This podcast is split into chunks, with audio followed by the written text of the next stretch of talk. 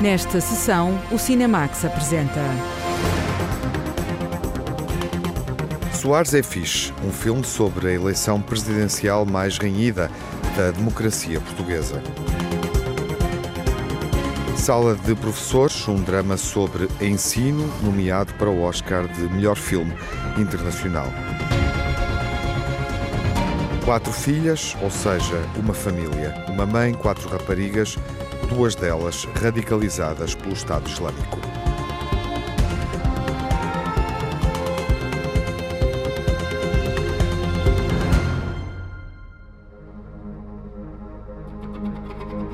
Abrimos na sala de professores com a jornalista Lara Marques Pereira, espreitando esta sala privada onde nunca fomos e que é o espaço central de um drama escolar nomeado para o Oscar de melhor filme internacional. Numa escola alemã, a rotina de professores e alunos é perturbada por uma série de pequenos roubos. Carla, a jovem professora de matemática, em início de carreira, tenta chegar à verdade, mas o processo que desencadeia vai provocar um pequeno caos. A partir do microcosmos de uma escola, o realizador turco-alemão Ilker Satak propõe um espelho com a sociedade atual, onde os factos e a busca pela verdade são peças de uma engrenagem minada por aparências, preconceitos e relações de poder, como explicou o realizador numa sessão promovida pelo American Film Institute. School as it is is always also a kind of miniature of our society because you have the same structures as as you know as states. Yeah. A escola é sempre uma miniatura da nossa sociedade, porque tem a mesma estrutura que os Estados. Quando fizemos a nossa pesquisa, que significa ir à procura de uma camada mais profunda, percebemos que cada escola tem a sua agenda e as suas políticas. A cada escola parece um pequeno país. Estávamos muito conscientes que, ao fazer um filme sobre uma escola, também estávamos a fazer um filme sobre um país. We're very much aware of, you know, the, the, the fact that we are basically, we, by making a film, that only takes in school, you're also making a film about your society. Achtung, fertig, los!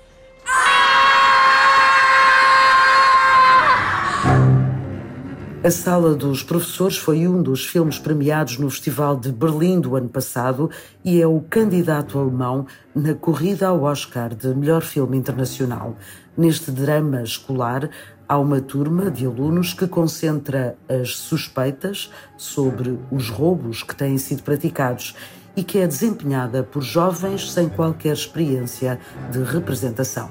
That was a very very special experience because you know 23 kids like that all of them very hungry to understand to you know to to to experience to make something foi uma experiência muito interessante porque são 23 miúdos muito empenhados em perceber, em experimentar e fazer alguma coisa. Foi muito interessante. Para escolher o elenco, começámos por juntar grupos de 4 a 6 miúdos. Eu seria o professor e eles tinham de me convencer a deixá-los faltar às aulas para irem às manifestações climáticas dos estudantes à sexta-feira. Eu dizia-lhes que eles tinham de me convencer. The, the, the, I said to them, you need to convince me. Wir haben hier eine Null-Toleranz-Politik und das bedeutet, dass wir jeder Kleinigkeit nachgehen.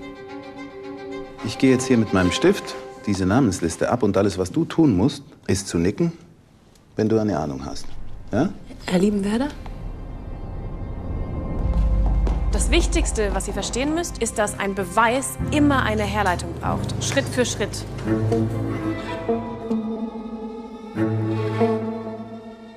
The screenplay doesn't have 23 children talking. O argumento não tem texto para 23 miúdos a falarem, por isso alguns pais perguntavam por que é que o filho não falava. Eu respondia que o miúdo podia falar, porque a ideia era que toda a gente podia envolver-se. Everybody can get involved.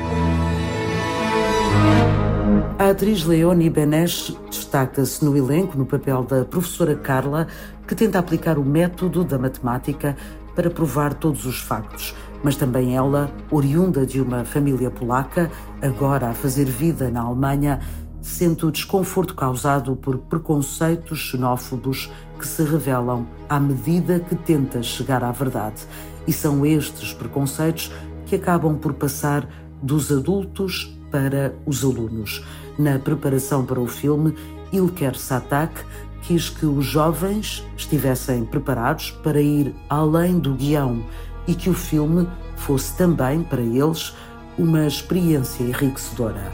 When we then started shooting the film, every day I would talk like I would start the day with a with a, you know, with a conversation. And Quando começámos a filmar, eu começava o dia por uma conversa. Perguntava-lhes coisas como quais são os medos deles na vida, a relação com os pais, a dificuldade em pedir desculpa. Falava com eles como se fossem adultos. Talk to them as if I would be talking to, to adults. Ehrlicherweise fühle ich mich ziemlich unwohl dabei, dass hier einfach heimliche Videoaufnahmen von uns gemacht worden sind. Sie sind doch alle. Ist alles okay? Hey!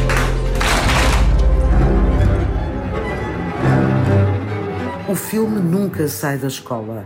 É nos corredores e nas salas que se desenrola o drama cada vez mais afunilado que opõe professores, alunos e direção escolar.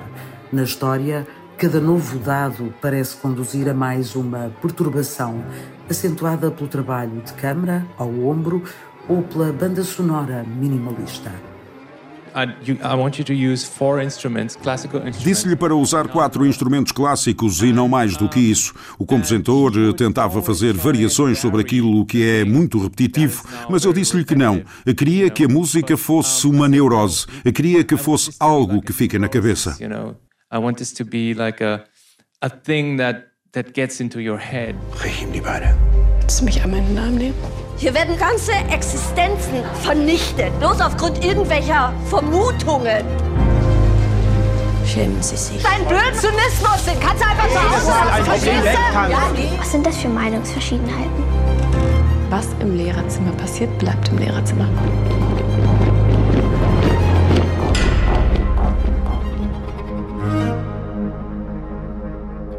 A rotina de uma escola enquanto espelho do nosso tempo, com hierarquias a respeitar, decisões tomadas pela maioria em nome da democracia, opiniões divergentes, grupos que se opõem e confrontam ideias. Iker Satak quis também fazer um filme sobre os desafios que se colocam aos professores. I, I discovered in those research sessions that nowadays it's very hard to be a teacher. And Na minha pesquisa descobri que hoje em dia é muito difícil ser professor. Quando eu andava na escola, os meus pais diziam-me que tinha de acatar o que os professores diziam. Agora é o oposto. Tudo o que o professor faz é desafiado, não só pelos pais, mas também pelos alunos. E a quantidade de tarefas que os professores têm de cumprir é uma loucura. multitasking that they have to deliver and the amount of work they can put, you know, it's just insane. Na educação, na escola, o mundo está em mudança. A Sala dos Professores é um filme que sublinha a dificuldade em chegar à verdade e as consequências humanas e sociais que daí resultam. É um drama sobre quem somos, como agimos e resolvemos os conflitos. Merece ser visto por professores e alunos e deve ser saudado, enquanto primeira obra estreia na realização de uma longa-metragem do jovem realizador alemão de origem turca, Ilker Shatak. O microcosmos da escola espelha a sociedade em Sala de Professores, que é um dos cinco candidatos ao Oscar de melhor filme internacional.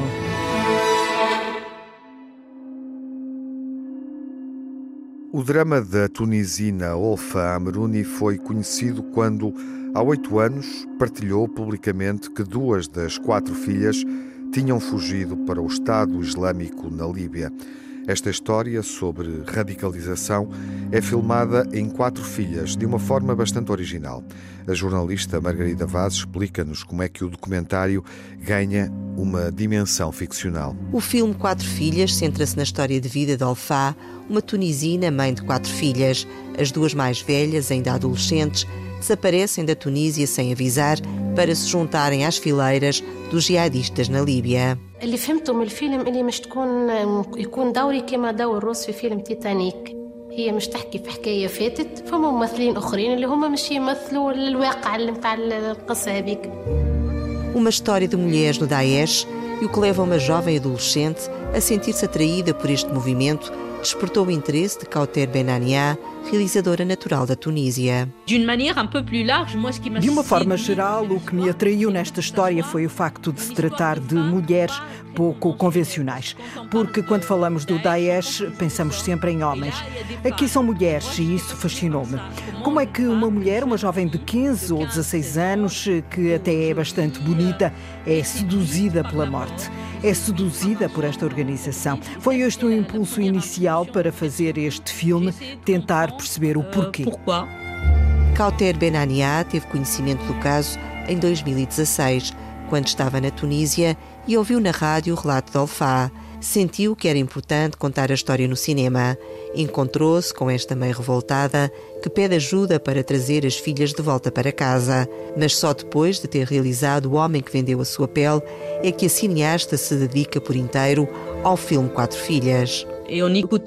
Quando ouvi as entrevistas de Olfá, disse para mim própria que talvez a história desta mulher pudesse dar um filme. Entrei em contato com ela e foi assim que tudo começou. Inicialmente queria fazer um documentário clássico, mas rapidamente percebi que não era o melhor método, porque a história é muito complexa. Falei com Olfá e com as duas filhas mais novas. A certa altura disse-lhes que talvez tivesse de abandonar o projeto. Entretanto, realizei o filme, O Homem que Vendeu a Sua Pele, e só depois peguei novamente na história desta mulher. Pensei que para compreender o que se tinha passado nesta família, tinha de voltar ao passado de Olfá. E para regressar ao passado, tive a ideia de trazer atrizes dirigidas pelas personagens reais para evocar esse passado e, sobretudo, para o analisar e refletir sobre ele. Analiser e refletir autour de ce passé. O filme Quatro Filhas mistura o documentário e a ficção. Olfa e as filhas mais novas, que ainda vivem com ela, relatam momentos da vida, partilham memórias, recordam as irmãs as filhas mais velhas que fugiram para se juntarem à organização Jihad Islâmica são representadas por atrizes. Foi a solução encontrada pela realizadora Kauter Benania para evocar o passado. Comecei este filme em 2016, mas a rodagem da maior parte de quatro filhas e o final foi em 2021. Demorei cinco anos a fazer o filme e durante esses cinco anos tornei-me mais próxima do Olfa e das filhas. Eu sabia quase tudo sobre a vida delas. Elas contaram-me várias vezes o que tinham vivido. Assim, quando cheguei à rodagem, já tinha uma ideia muito sólida daquilo pelo que tinham passado. A ideia era filmar uma memória por um dia por exemplo, num dia filmamos a noite de núpcias de Ofá. Tenho os atores e peço ao Ofá que os dirija, que lhes diga o que têm de fazer. Depois começa a filmar. Não sei o que é que vai acontecer. Nesta cena, o Ofá de repente lembra-se da presença da irmã, que eu não sabia. Foi preciso acrescentar esse momento e foi assim que aconteceu. As filmagens de quatro filhas foram feitas em Tunes, no Hotel Paris, um local onde Kauter Benania encontrou um espaço que recria uma casa tunisina. Filmei num hotel na Medina de Tunis chamado Torre Eiffel, que foi construído na mesma altura da Torre Eiffel em Paris. É um hotel muito antigo, que tem várias histórias para contar. Ao longo dos anos transformou-se num hotel barato, foi fechado para confinamento, tem um estilo tunisino muito popular, como se fosse uma casa. Por isso, concentramos tudo naquele local, passando de um quarto para outro para manter a atmosfera íntima do filme. Para não bouger, para garder l'atmosphère intime du film. بدني ملك ياني ما انا ملك شكون جاتك القوه هذه كلك منين طلعتي بيه الكلام هذا هاو كان نلقى وقت نشدها نبرك عليها كيف من هكا والله قاعده نعبر نحكي في الفيلم مش نحكي في As duas filhas mais velhas de Alfá foram condenadas e estão detidas numa prisão na Líbia. A extradição para a Tunísia ainda não aconteceu, refere a realizadora Kauter Benania. A Líbia condenou as duas filhas mais velhas do Olfa e ordenou que fossem transferidas uh, para a Tunísia. Legalmente, a Tunísia tem de as recuperar, fazer o julgamento e ver se são ou não culpadas. Mas o governo da Tunísia está a olhar para o lado, não quer ter esse trabalho e assim elas continuam detidas na Líbia. Quando se juntou ao movimento jihadista, uma das jovens teve uma bebê, uma menina que também está na prisão. A realizadora Kauter Benania explica que tem exercido pressão junto do governo da Tunísia para pelo menos tirarem a neta de Alfá da prisão na Líbia. Esta questão é um verdadeiro quebra-cabeças para o governo. O ideal é que elas fiquem na prisão na Líbia, porque trazê-las para a Tunísia tem muitas implicações. Um julgamento, encontrar provas e saber que destino lhes dar. É muito complicado. Através do filme estamos a tentar pressionar o governo, pelo menos para salvar salvar a neta de Olfá, que está na prisão com a mãe. Estamos a tentar exercer pressão. Tenho falado com a ministra do Ministério dos Direitos da Mulher e da Criança Existe uma comissão interministerial, porque trazê-los para a Tunísia envolve muitos ministérios e o diálogo com a Líbia. Há uma comissão a tratar do assunto, que em situações anteriores já repatriou algumas mulheres e os filhos, mas do ponto de vista burocrático é muito lento. Estamos a exercer pressão e a ver o que acontece.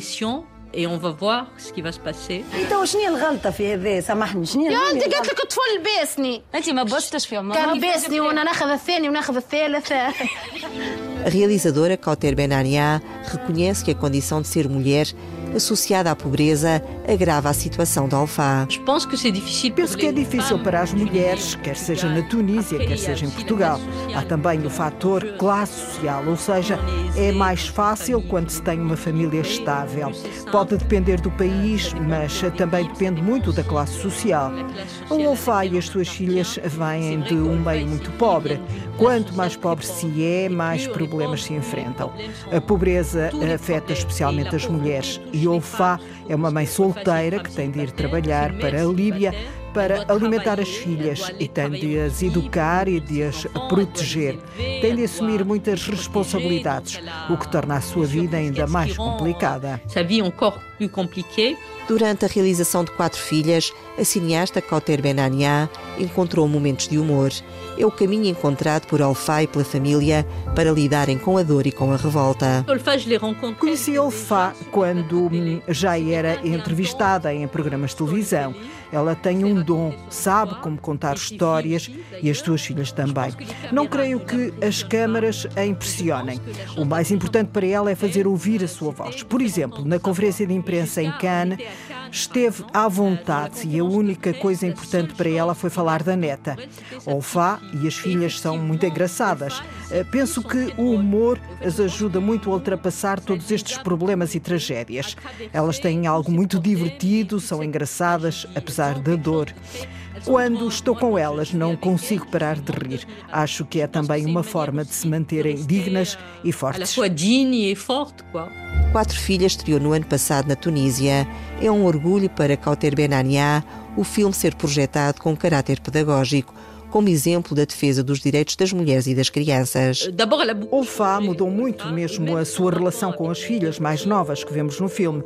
Não sei se os filmes mudam coisas. O filme na Tunísia foi lançado em setembro passado e está a ser utilizado pela sociedade civil e pelo governo para combater o abuso de crianças, a violência contra as crianças e tudo isso.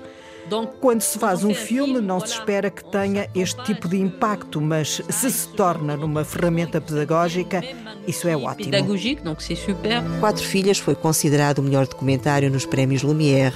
Está nomeado para os César, prémios do cinema francês, e nomeado para o Oscar de melhor documentário. O filme acompanha a vida de uma família tunisina confrontada com a partida de duas jovens para a Jihad Islâmica. Sou a realizadora de Quatro Filhas, que estreia em Portugal. Convido-vos a verem este filme, que começou carreira no Festival de Cannes e foi nomeado para um Oscar. É um filme que vos vai levar a um largo espectro de emoções. Acho que vão gostar. Passer par tout le spectre d'émotions possibles et je pense que vous allez aimer. في الفيلم هذا باش نحاول نحكي حكاية بنت ألفا É um filme sobre a luta travada por uma mãe numa sociedade patriarcal e sobre a radicalização que aconteceu em muitas famílias árabes, como podemos ver aqui, mas também europeias, como já tínhamos visto no drama A Noiva, de Sérgio Treffaut. O cinema observa estas contradições e aprofunda as ambiguidades humanas no contexto da luta travada pelo Estado Islâmico. Quatro Filhas foi exibido na seleção oficial do Festival de Cannes e está nomeado para o Oscar de melhor documentário.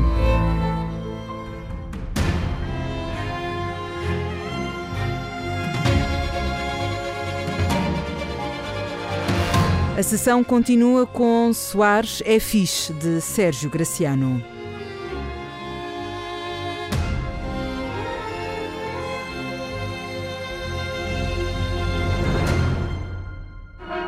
Há 38 anos, em fevereiro, Mário Soares derrotou Freitas do Amaral na campanha mais renhida da democracia portuguesa. Freitas do Amaral, Mário Soares, qual será o Presidente da República? Duas estações de rádio deram já esta noite. Ganhe quem ganhar, tem de deixar de haver o eles. Tem de passar a haver o nós. Vencemos, subimos 1% em relação à primeira volta. Diz Soares. São as presidenciais. Por um voto se ganha. E por um voto se perde.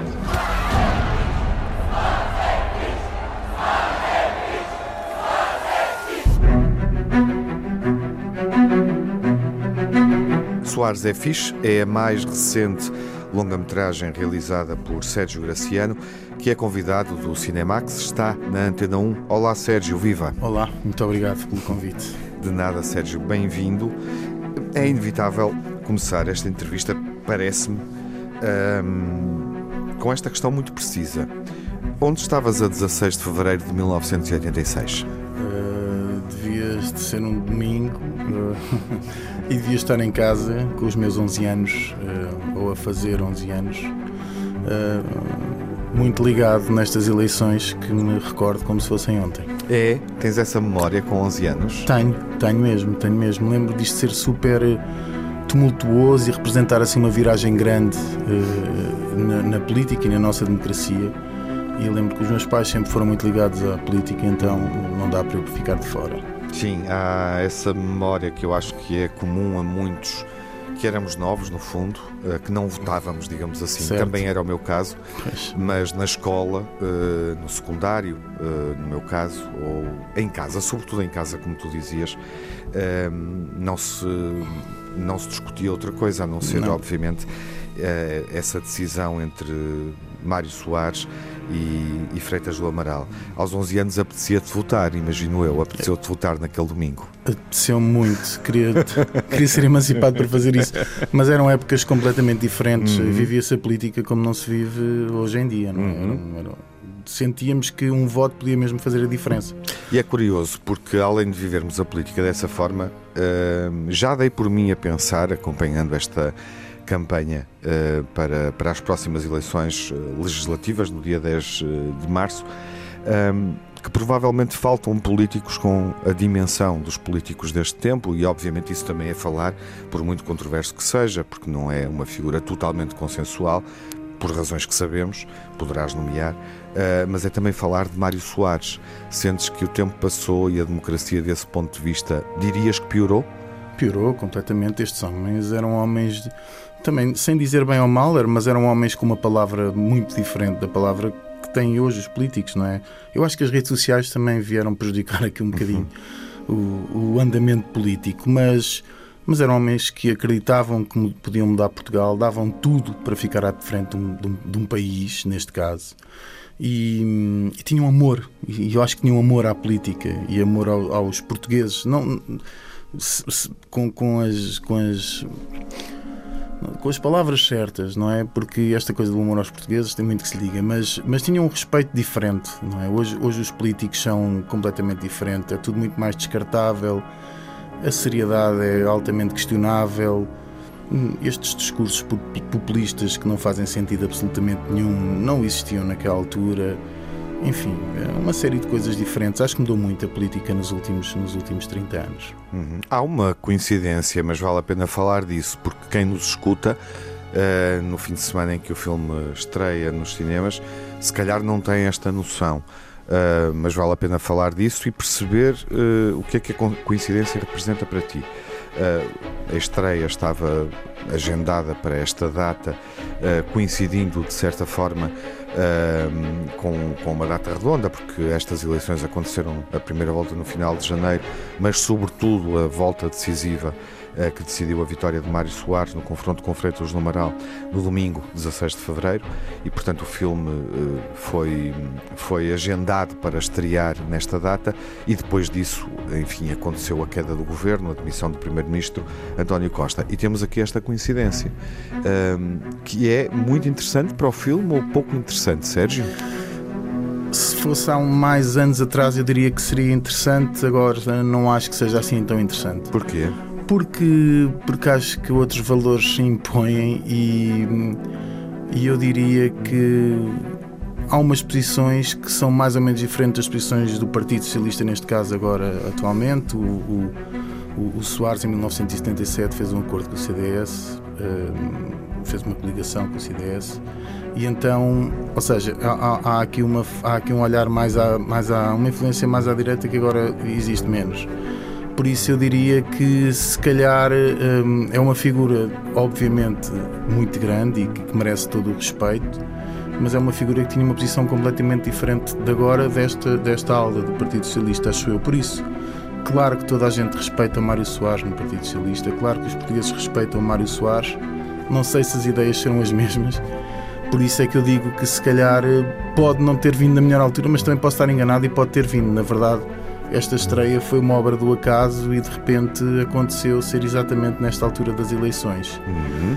Por isso, se calhar, quem tenha uma teoria diferente da minha, também não tenho certezas absolutas, mas que representava uma coisa para os socialistas que hoje não representam estes governantes, naturalmente, eh, porque passaram 30 anos também, isso é inequívoco, acho eu. Uhum.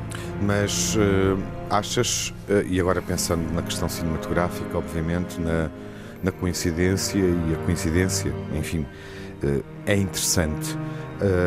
Achas que isso pode eh, levar outros espectadores à sala de cinema eh, para ver esta ficção?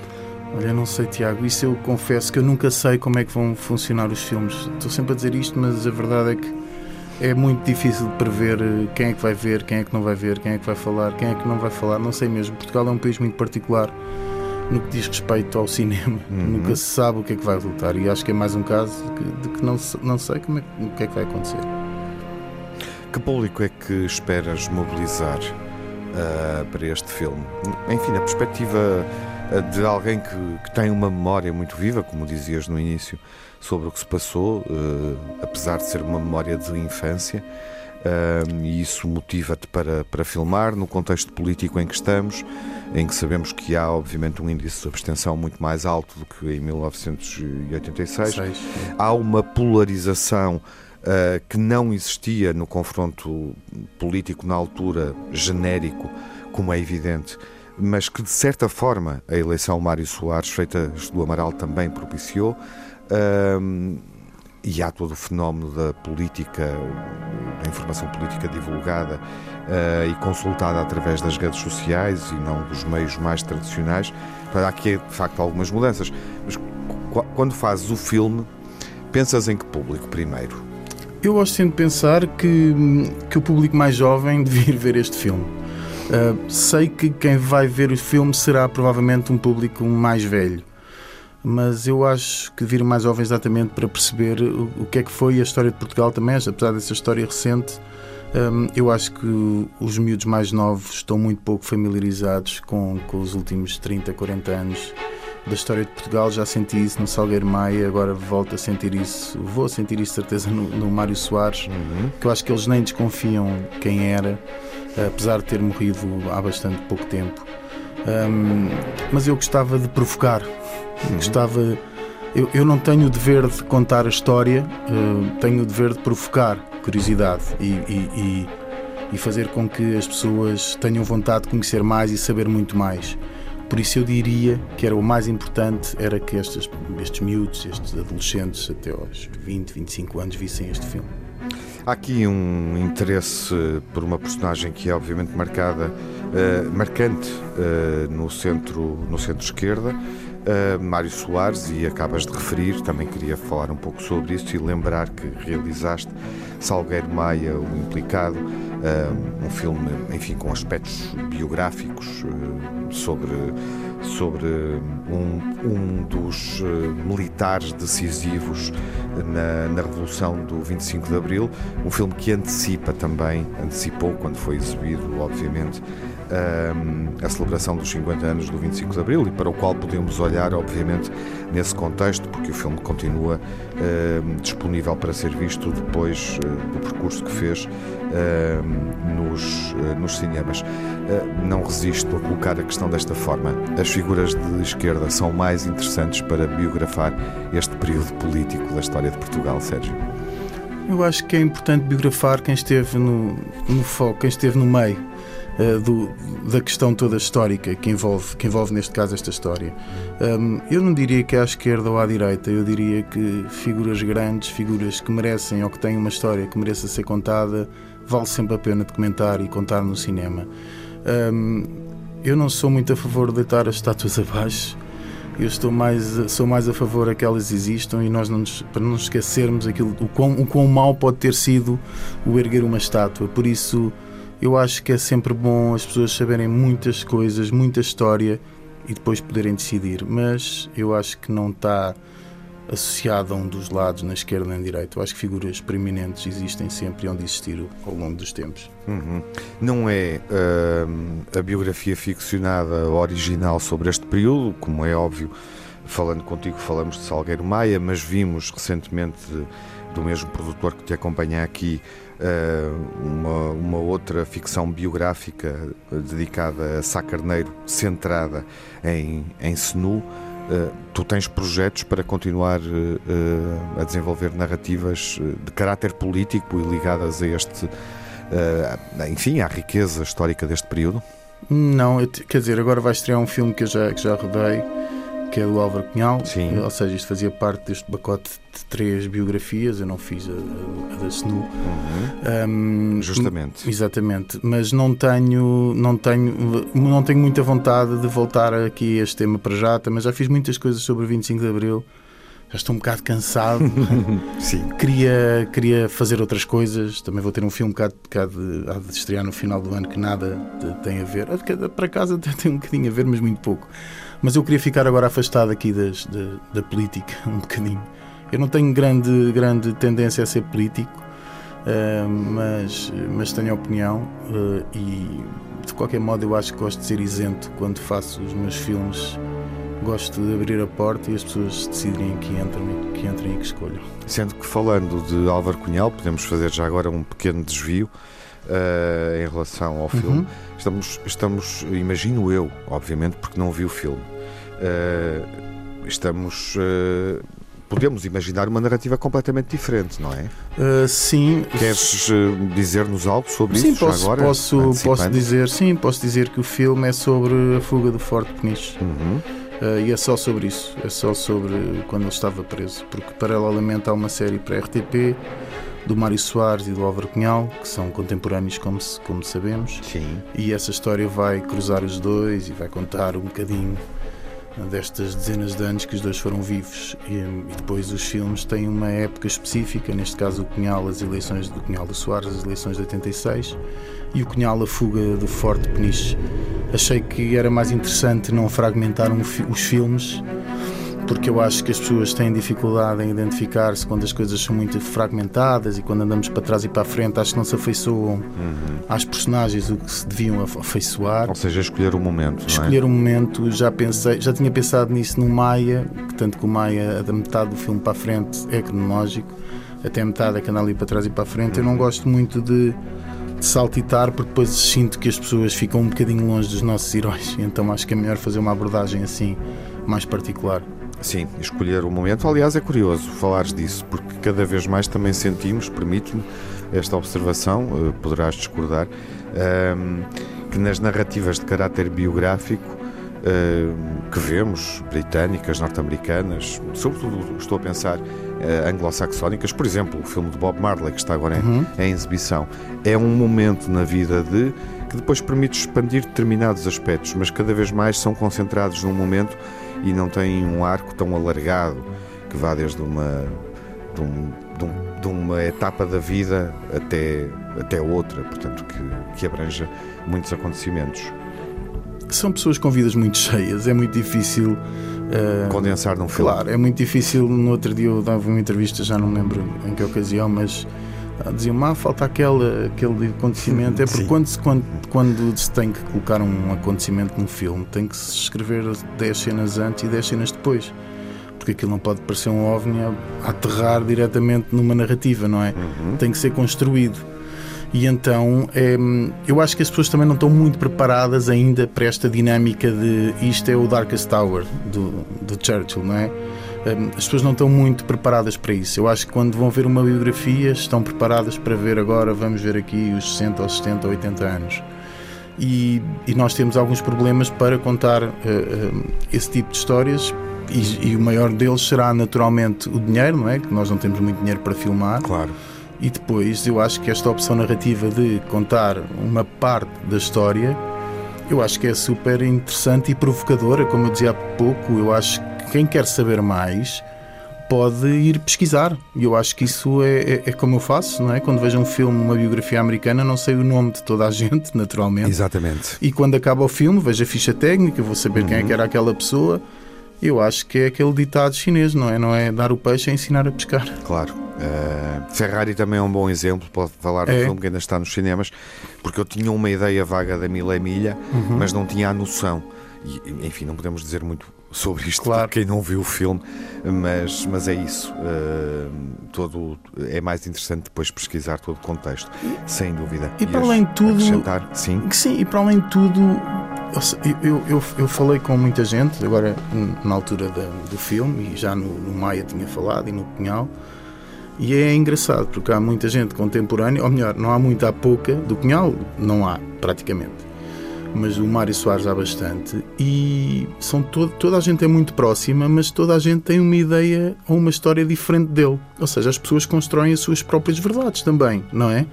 E não, e não é mentira, é a verdade de cada um, é a interpretação de cada um. E para um realizador ou um autor é, é, é difícil ficarmos fiel a uma opinião, ou a duas ou a três. Eu acho que tem que sempre ser uma construção de uma série de informações que nós vamos, que nós vamos agarrando aqui e ali.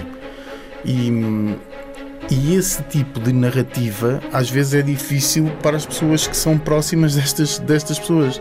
Hum, eu lembro-me que, que, que a viúva do Salgueiro Maia dizia: "Ei, eu, eu, eu revejo só aqui algumas coisas, mas outras não. E eu pensei, mas é, é natural, se fosse fazer um filme sobre a minha mulher ou sobre o meu pai, naturalmente ia ficar aquém daquilo que eu tinha na cabeça sobre ele, é? Claro. Falando da consulta, uh, quem é que te acompanha? Uh, É o, é o António Sousa Duarte faz muito esse papel comigo. Uh, neste caso foi João Soares também. João Soares. Sim. Uh, a Isabel não, só foi uma conversa, mas que não teve nada neste, nesta linha, mas o João foi-me respondendo a uma coisa ou outra. uh, das minhas dúvidas, claro. Uhum. E obviamente gostava de ouvir a tua eh, op- opinião sobre o ator. O que é que o ator te dá? eh, ou o que é que ele dá a Mário Soares no teu filme, no teu olhar? Bom, então nós tentámos não fazer aqui um trabalho de composição porque eu acho perigoso sempre. Tenho sempre medo deste tipo de caricaturas a fazer de eh, alguém. E então eu acho que temos que apostar um bocadinho mais na palavra e na verdade do que propriamente na. É mais no, no conteúdo que na forma. Hum, é perigoso, acho eu, ver alguém a fazer de alguém porque ou temos muito tempo para trabalhar e, e mesmo assim é perigoso, ou acho que é melhor não arriscar e apostar aqui na verdade. E foi isso que eu fiz com o Tonan. O Tonan Quito, sim. O Tonan Quito que faz de Mário Soares. Eu acho que ele fez um trabalho incrível, assim como os atores todos que fizeram o, o filme. Eu tenho sempre um defeito que é ensaiar eh, bastantes vezes, bastantes dias para os filmes. O Tonan fez esse trabalho e fê-lo bem. E nós falámos de fazer um, um, um- papel de composição aqui, mas achámos melhor eh, não entrar por esse caminho tão perigoso, porque eu acho que rapidamente resvala para o boneco e eu não gosto muito de, desse caminho. Uhum. Bom, uh, terminamos com uh, uma canção, a canção da campanha do Mário Soares, uhum. Sérgio. Sim. Parece-te bem? O Rock da Liberdade, claro que sim, do Veloso. claro que sim. Vamos então ouvir o Rock da Liberdade, Sérgio, e marcamos o encontro em breve quando estrear o filme sobre a fuga de Álvaro Cunhal. Espero que sim, espero que sim. Muito obrigado. Até à próxima. Obrigado.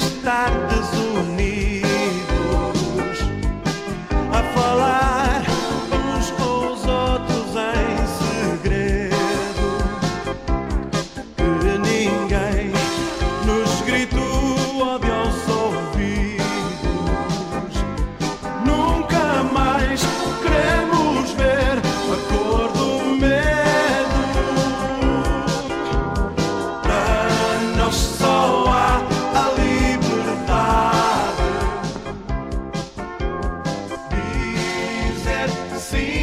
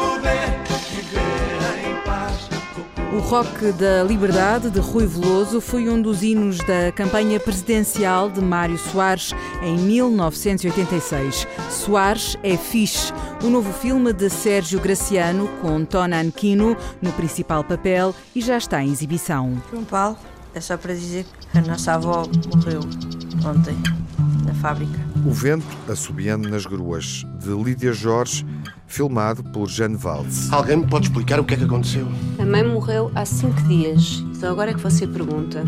Também era só para te dizer que voltei à, à fábrica e lá dentro vive uma família completa. Crianças, mulheres. Sua avó era uma grande senhora. E tu como chama?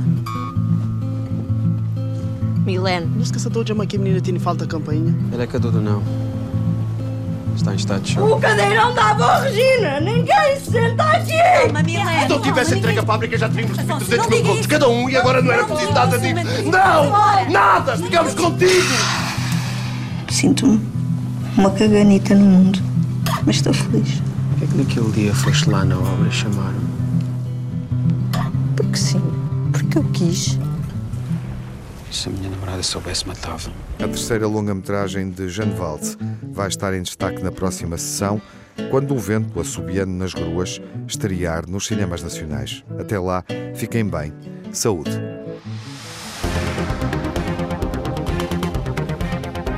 No Cinemax correm os créditos finais. Edição, coordenação de Tiago Alves e Lara Marques Pereira com Margarida Vaz. Sonorização de Rui Fonseca. Pós-produção de Edgar Barbosa. Banda sonora original de Cinemax é da autoria de Nuno Miguel e remisturada por César Martins.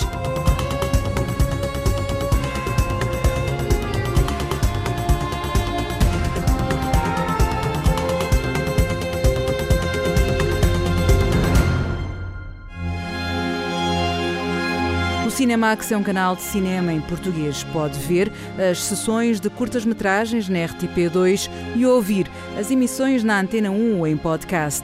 Encontra toda a atualidade na página digital rtp.pt/cinemax e também nas redes sociais. Torne-se fã no Facebook e siga-nos no Twitter.